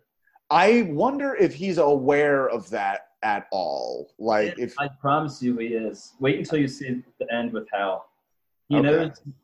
He, I think like shit, like the shit jokes here. I think it's him trying to be like, "Hey, I'm just a regular guy that you can hang out at the bar with and talk about cartoons and Mhm. and taking shits and all these weird little jokes. I'm not just this ivory tower guy who's been in college his whole life, which is what Wallace was. He was just Mhm. a college. So I think Here's- he, he gets into trouble trying to say I'm a real guy when he's not. hmm Well, this is all right. This is something I still need to grapple with him a little bit because uh, he seems like one of these guys, and this is one of these guys I've always had a problem with, and uh, it's a thing in comedy, but it, it sounds a little obtuse, but it'll make sense when I say it. It's a, it's a little bit of the nice guy thing, whereas I've seen so many people, particularly in like the comedy circuit, who um like maybe they come from like a nerdy background or something like that. They've always just been kind of like, oh shucks, then like the world comes at me. And then once they get a little bit of power and to see how they abuse it, and you can almost like see in how they describe themselves like, well, no, that's something like I'm just a little nerdy guy. That's something bad people do. I'm not one of them. I'm this little nerdy guy. So for me, it's almost like that, like, it, You talking about Louis C.K.? I'm not talking about Louis C.K. I'm actually a, a, a fan of his. I figured you were a fan of him. It sounds like. Who are you? Can you give without? Maybe you don't want to name names. I'm just thinking of comedy. Like, is there a Uh, comedian I can think of? Well, actually, well, here's the thing. It would be on the opposite side of that. I would say I'd put that on the people who uh, went after. Mm, God damn. See, it's hard. It's hard to use Louis C.K. as. All right. You know what? I- I'll, I'll, I'll use the example. Um, there is a small comedy theater in town in Philly, which thankfully this COVID thing has like destroyed them. But uh, bunch of bunch of improv kids, and the whole idea is like, yeah, we're gonna start this little place, gonna be just for us, and we're we're gonna buy the place with a Kickstarter type thing. And as soon as they became like an important thing in Philly comedy, it's like, no, you're not here. You work with that guy. You're not allowed to work here anymore. We don't we don't allow anything like that and got up their own ass enough that like we don't want you here because you work with that offensive guy. Meanwhile like the guy they're saying you can't work here is a well respected like black comic. So it's like they're they're so woke. They're yeah we're so woke that like black people aren't allowed here anymore. Yeah, yeah. and it's like but we're the good guys. Like it's it's jock football players. They're racist. Like no dude it's you. Like you're being a fucking so And I think David Foster Wallace a little bit with how much he got in trouble with the Me Too thing in reverse. Like I could absolutely him be like, well, no, I didn't. I didn't stalk Mary Karr's uh, son. That's that's something a bad person does. I'm just this like geeky, fun little guy. It's like, nah, dude, you're you're yeah. dirty like the rest of us, you know? Yeah, no one can defend that. Yeah, it's a lot like what you were saying about the punk fans. Like, if you're against everything, like at some point you have to be for something, even if it's a little dirty, even if it's not perfect. You know? Yeah, exactly. It's uh, um, so line here I really like. Uh, quote: There are industrial buckets for AM puking that the inhabitants seem to treat like golfers treat the pin on a golf course, aiming in its vague direction from a distance. Hmm, very good. Uh, the place is covered in shit and vomit and ejaculate. These daily endeavors lead to Gately's gratitude battery being fully charged on the reg. Though the bums are supposed to leave by the time Gately arrives, there's always some stragglers. Worse, some of them Gately knows from his addiction and robbery days. These guys always look two decades older and are a better advertisement for sobriety than any ad agency could come up with. Stavros's big goal is to get enough newly sober guys, pardon me, and start a real cleaning company where he can rip them off enough to open his own women's shoe store in an upscale neighborhood with ladies who really pay attention to their feet. You know, I don't wish I was into feet, but I wish I would like to know what they get out of feet so much. Because the way they describe it, it's like it is like talking to a drug addict. Like, oh, that's that, that's a joy I will never know in life. yeah, yeah. It's um, fetish culture is interesting because yeah. you realize like the the biochemistry is the same. Like there are people out there who like feet the way we like other things that we mm-hmm. need to. I I worked at a, a, porn company for a brief period of time a few years ago. Fascinating, man. Yeah. And we did a lot of blogs, and I was fascinated with fetishes. So I would write stuff up. I would do research on like how these guys got into BBW porn or uh, muscle lady porn was still the fascinating one to me because a lot of the stuff that our company got was literally just like these buff women just like squeezing watermelons and shit. And when That's I got so the guys would just be looking at biceps for the most part, yeah. And there were there were other ones where it was guys like getting like squished and like sat on and stuff like that. When I did the research with the people who really loved this stuff, I found that every to a man, every single one of them had had an older sister that used to beat them up as kids. Hmm. So to have such a direct line, like oh my god, like to have they have a woman overpowering them so far back in their brain that like this this turns that light switch on. Dude, that job must have given you so much stuff in your comedy. Where did you do research? Just like on Reddit and 4chan and shit? Um, just look at well, I think we had a, a chat group in like our because it, it, was like a streaming service, and I think there was like a chat group in there. Like a Pornhub type company or uh, it, it's way smaller than that. The, the, the, entire appeal of the company is it was for middle-aged people who were afraid of the internet. So like. Oh they were going to pay for their porn knowing that like they're not going to get any viruses because you know it particularly you go back like 10 years ago everybody over 50 like i'm not going to look at that because like it's going to my wife's going to see it or it's going to get a virus and you know. That's interesting. The, the, generation whose wives are going to be upset if they see them looking at pornography. Yeah. so but interesting time. I would love to hear about more about that man so i'm, I'm sure that's integrated into your stand-up right Actually, not all that much. Aside from like one circumcision joke that used to have a bunch to do with porn, and eventually it got edited down enough that I don't even mention the porn stuff anymore. But uh, uh, my big thing from that, my biggest memory of that was I had a night where I was the bodyguard for Ron Jeremy, which was a much better memory before he got arrested for raping a bunch of people. So, have you read um, not to be the Wallace guy who tells you to read Wallace, but he has an essay called Big Red Son about going to the porn convention. Have you read that? I, I've heard about that. Jeremy, I forget. It doesn't surprise. He was at all of those things. He's, uh, he's a fucking lunatic. But um, yeah, I, I haven't read that one yet. I know it's out there, and I'm I'm curious to get his take on it, especially considering just how lurid he can get in his writing, just about uh, you know flesh and the body itself. Like I'm I'm curious what take he had on that. Well, yeah, actually, I mean, I think you'd get into it. I mean, I'm in, I don't mean you personally, but you were saying before how this, this book is all about choice and desire, right? Mm-hmm. He really took that to the next level. Like the book that became The Pale King, which ended up just being about like the IRS. it was going to be a whole book about a porn star. He was like going to write like the the porn novel, Okay. um, because porn is essentially the most obvious thing about just here's choice and desire, and you can sit home and masturbate for the rest of your life about anything. Um, so he, I mean, you can call it creepy. I mean, he he was consumed with porn. He had like 300 pages of notes about his porn novel. Oh, I can I can tell you right off the bat, the the industry is fucking filthy. Like it Yeah. is, like it's a lot of like you know what? It, actually, it probably appealed to him a lot because when we talk about choice in this, like a lot of like ah they're choosing to be porn stars. Like eh, I think you need to be a little bit aware of how few choices they really had. Like is a choice really a choice when it's your only option? You know? Yeah, I would love to know more about the. I don't know if you learned this at your job, but like the back end, like how, the, like if I go on Pornhub and I click this, what algorithm points towards the you'll like this too kind of stuff. And you're like, no, I don't like that. I don't want to see that.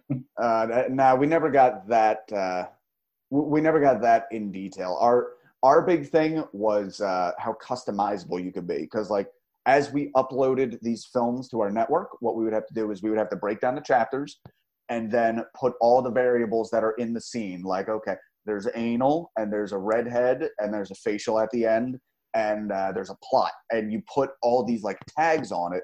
So the whole, the whole idea again, these middle aged guys that like, okay, the wife's gone for 10 minutes. I'm going to go on hotmovies.com. There, I'll give them their plug, hotmovies.com. They're, loving that. exactly. And it's like, okay, I want to see a redhead lesbian scene with dildos and fisting. Click, click, click, click. Here's what we have that has all of that. So if you're a real porn junkie, like it's way more, I would actually say the Pornhubs is uh, way more title based and doesn't like they have some vague categorizations, but I don't think you can really search for that. Hmm. Whereas this, it was like perfectly customizable, which David Foster Wallace would, well, not approve, but he would at least be into it, I guess. Yeah, he was he was into it. I have a friend I got my PhD with who's like literally in porn studies, like it's a Mhm. thing. And I really admire the dude because it's interesting. I think we both agree that I don't have the balls to carry a briefcase around and like introduce myself and be like, "Hey, I'm into porn studies. Here's my book, and here's all the pictures and shit." Like, this everybody runs from you. But uh, this guy just doesn't care what people think, and he comes up with some really fascinating shit. Interesting. I wouldn't mind checking that out. Okay. All right. Uh, so we have information here. There was another kid like Eric Clipperton. Clipperton. His father was an architect, former college player, was the kid's coach. Oh yeah, another Clipperton-like kid in that he was independent and wasn't coming from any of the academies. Um, after upsetting two top seeds and winning a major event and being toasted wildly by all his Fresno teammates, went home and drank Nestle's Quik with cyanide. The dad tried to give him mouth to mouth and swallow cyanide himself. Then the mother, and then the five other siblings who'd only recently had a four hour CPR course at the local Y. That's a very funny scene and incredibly goddamn morbid. But Yeah. again, uh, the, the fear of success is huge in this book. Uh, let me run through this, just get through it. Enfield has a PhD level counselor full time, specifically to help screen with students to their possibly lethal reactions should they ever somehow reach their goals. She has a terrible habit of just repeating the last thing you said and looking through you. The same look, the same look a girl has when she's dancing with you, but would rather be dancing with somebody else. Only the newest ETA visit, uh, students visit with her. Lyle and a nun in the kitchen, and Mario and Avril take up the rest of the psychic slack. And a great point he makes here it's possible that the only people capable of reaching the top without going nuts were nuts already. I find that very fascinating. And uh, yeah, just the, the whole price of success, particularly when it's like being foisted on kids. I cannot. I cannot imagine that. Like, you know, you see that academically a lot when it's like a young kid who has like uh, Harvard or something in mind, and they just beat the shit out of themselves because it's like, I need to make this because if I'm not doing it, there's somebody else working a little bit harder, and then they'll get it, and I won't. Did I hear about Andre Agassi's memoir on your podcast? Do you know what I'm talking about? I think somebody mentioned it. I think that might have been the first episode. I think Dan Ostrov mentioned something about Agassi's, but uh, I personally have not read it. No. Yeah. So if you remember, Agassi obviously was the number one player in the '90s. He came up as a kid, but it was the famous anecdote where he had this crazy father who was just going to make like the next Tiger Woods, and so he he changed the tennis ball machine to shoot like 200 miles per hour. So like Andre is like eight years old at the time, and he's just like crying, trying to hit the thing back. um, so he had that kind of childhood, but then he writes this memoir, and you learn like when he was winning all these grand slams, like he was on crack. He had this like weird wig that he always thought was going to come off, and he was like playing with one hand because it's sort of like an image from the book, like he's Mhm. running around with one hand, like holding his wig on. And the memoirs, it's actually really well written for a Mhm. sports book. Um, It's a, it's a little bit it's a little bit of the Michael Jackson thing where like Yeah. you can kind of get beaten to greatness. Uh, like Michael Jordan was a little bit. Well, I, I feel like Michael Jordan had a little bit extra, but like his dad was teaching him all the time, like as a kid, and until he just learned to, until he became addicted to self improvement, more or less. I'm glad you brought that. Did you watch The Last Dance? Do you care about it? I I just watched. I wanted to watch it when it came out. I just watched it now that it came to Netflix. I wonder what you think, especially because we're talking about sort of addiction and, and recovery. Everyone talks about Jordan being the best player ever, the best teammate ever, because all he wants to do is win. And now that I'm older, I grew up, you know, worshiping Jordan like everyone else. And I was like, that guy's fucked up. And I don't want him on my team. And I don't care if we win a championship. I think he should just be normal to people and not beat them up in practice. He hmm. seems like a raging, fucked up asshole. What do you think? See, I, I don't remember who said it, but it was it was a writer in some article about him that I felt like crystallized it so perfectly, like what made Jordan so competitive with it. Well, not just competitive, but like a real asshole to his teammates. Is he didn't understand that in his head it was almost like you can do the same thing as me. I just wanted a little more. So for him, his anger was always like, you must not want this enough. Because if I can do it, like he didn't seem to understand like the level of ability. Like uh to, all right, to give another idea, and again, this is just talking about the mindset of highly motivated people. But uh, I've heard this on a podcast or two before where they talk about Kevin Hart, the comedian, Yeah. and how he's very big online. Like, you know, you got to work hard. Like, I'm here where I am today because I worked hard and, you know, I didn't ne- never let anything slow me down.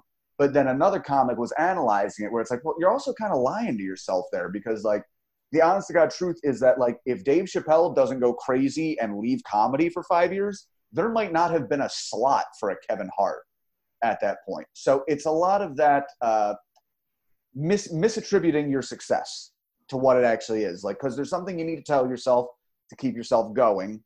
Again, I said a lot of my Ayn Rand shit was like that was the encouragement I needed at that time Yeah. to, to think things were possible for me. Although clearly it was fucking wrong. And I would like to think if I was successful in those things, I would eventually come around and be like, oh no, it was that and that. And this also, you know, comes around to privilege where like, you know, Jordan, he uh, could improve all he wanted, but he was privileged in that he just happened to have an incredibly athletic body and a fucking brain that let him shut out and focus only on that. Yeah. But Yeah, uh, another local boy, Kobe. I mean, remember when Kobe died? There was all this Mhm. stuff about the Kobe mantra, the, the Mamba mentality. uh-huh. But he came up with that like after he'd already won three championships, and obviously he was blessed because of his family and genetically. Right. He went to this amazing. sc- I went to school sort of. I grew up at the same time. We would go watch him play, like at Mhm. the Lower Merion. Like I, I, I watched him play. It was unbelievable. right. and he wasn't unbelievable because of um, Mamba mentality. Mamba mentality. He was unbelievable just because he was. So for him to like when he's 35 say this is all because I work harder and you don't. Mhm. It's like you saying like I'm not a good I'm not as good a comedian as Jesse because I don't work hard. It's no because Right. my brain's not funny that way. Right. It's but you know what? It, it's one of those somewhere between the two. The truth lies because on the one hand, yes, they were privileged at the same, but also at the same time, uh, Jordan and Kobe were both known for being like already being the best players in their game.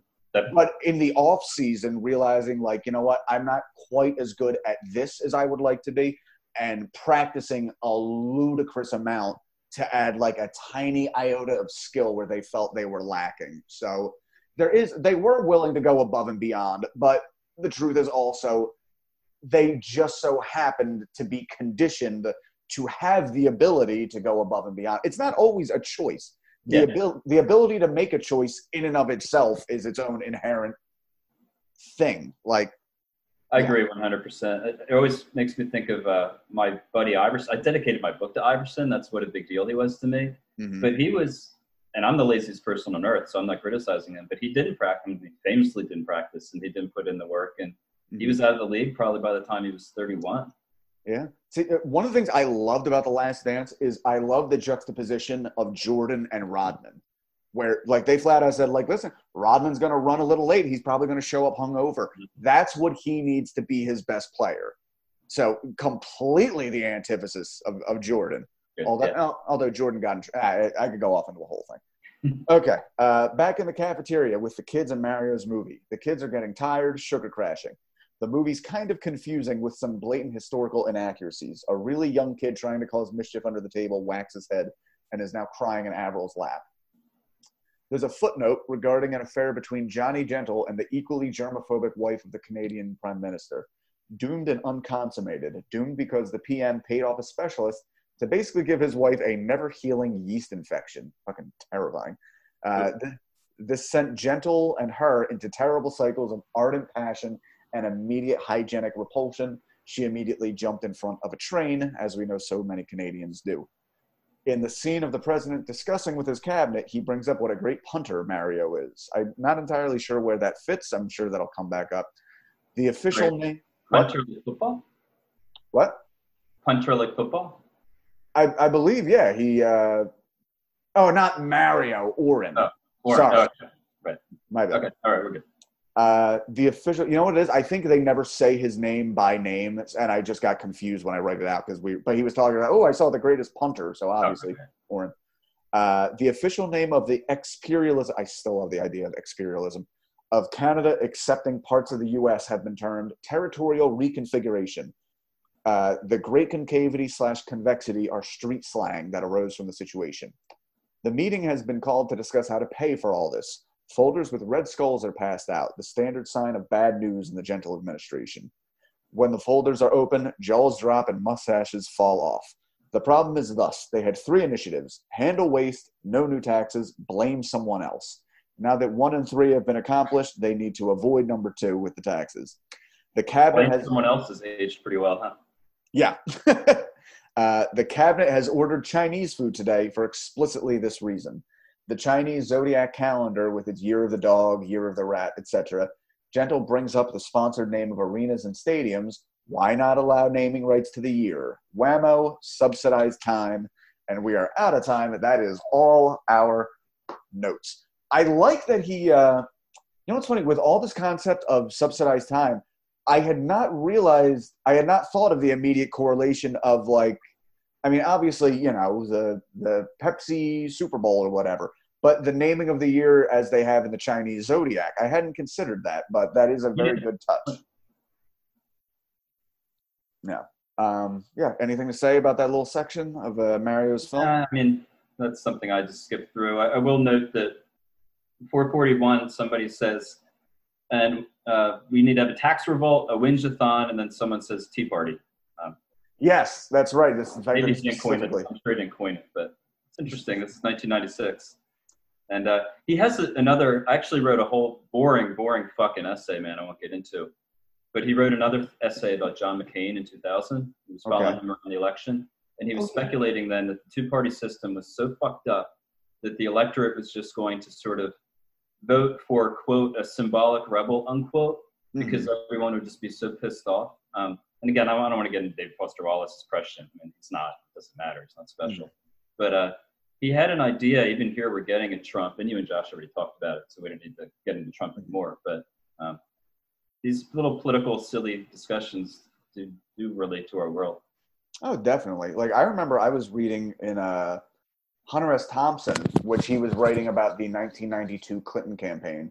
Right. But um, even in that, they it, like a lot of people were excited about Ross Perot as kind of like the chaos candidate, which is funny looking back to think like Ross Perot would have been perfectly. uh, This is something I try to explain to the Trumpers. Like you gotta understand, most people we I would be fine with like a Mitt Romney presidency right Yeah. now. Oh, I cut off my arm from Mitt Romney. Yeah. Like, like some of it is like, eh, you win some, you lose some. Like, no, it's this fucking guy. So to think of like, ooh, Ross Perot is well, I think in that book he said specifically the idea of uh, a third party getting getting uh, enough votes that nobody meets that despite who has the most that nobody meets the like 270 electoral college minimum and then causing a constitutional crisis of like you know ha- having to deal with that for the first time. Well, I think 2000 beat, uh, and I'm not sure if you're if you're old enough to realize this, but um, i was i was shockingly into the 2000 election as like a young teen so you know, and maybe you voted for Nader. Like Nader was when some of us tried to say like, hey, what if we do this third party thing? And we ended up shooting ourselves in the foot. That's the only reason Bush won, if he won, whatever. Oh yeah, uh, that's a lot of the frustration I'm having right now with the current election we're gearing up to, and people saying they're going to vote third party. It's like, oh, you're too young to remember Nader. Like Yeah, yeah. this happened once, and Like these I- guys are stealing mailboxes off the street so people can't vote, and you're Yeah. gonna you're gonna stand by uh, for uh, AOC. Yeah, I read a whole article the other day of like a former Republican strategist who was just like weeping at everything that's come of this. And one of the things he said is we were already thinking of how we were going to rebrand the Republican Party. Like, pretty much, he says if 9 11 hadn't happened, I think Bush would have been such a good president and done such a good job of like remolding the idea of what a Republican presidency is. But, you know, history just kind of forced them into that situation. And they fucked up. They did nothing but fuck. And this is a guy who helped get him elected. It's like Right.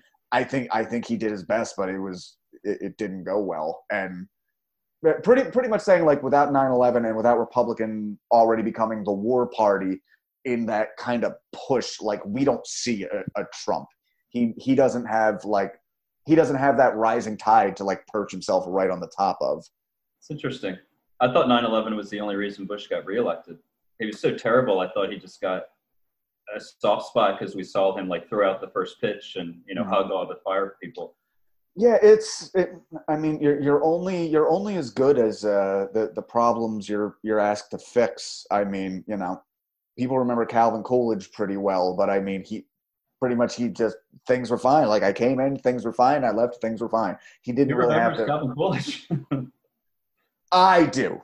I remember Calvin Coolidge. Okay, I carry the flag. His connection, though, I think um, we were talking about women's shoes. I think he might have liked dressing up as a woman. That's the one thing I know about him. Calvin Coolidge. That might be wrong too. It was Coolidge or someone before Hoover. I never knew. I never knew any of the presidents as a crossdresser. I know uh, J. Edgar, J. Edgar Hoover, but hmm, interesting. All right, well, buddy, I think uh, that is our episode this week. Thanks for having me, Jesse. This was a lot of fun. Yeah, we got This some. podcast kept going. I'm a big, big fan. Thank you. Yeah, I still I got to figure out what the fuck. We're pretty much at the halfway point because uh, you forget that with it being 1,100 pages, you forget like, well, yeah, but the book's like done at 938, and the rest of the That's where footnotes. it is. Yeah.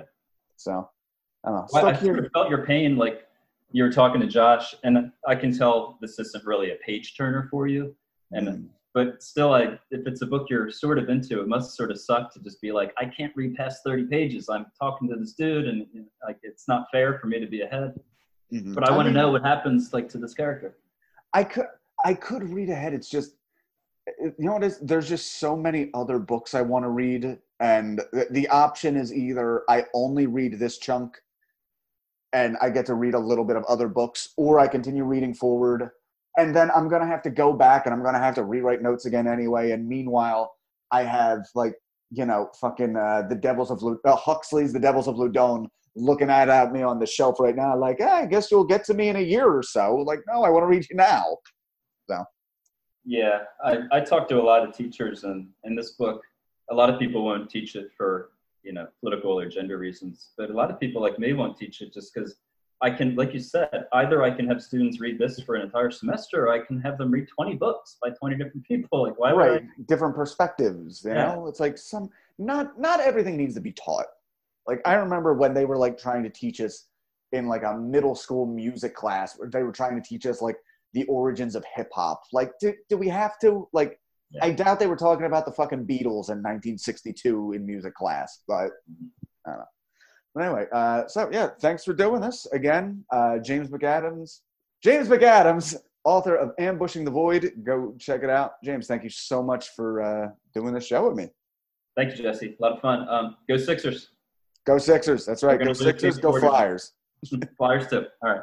All right. I will stop It's recording. fun, now, bud. and You and I can talk. For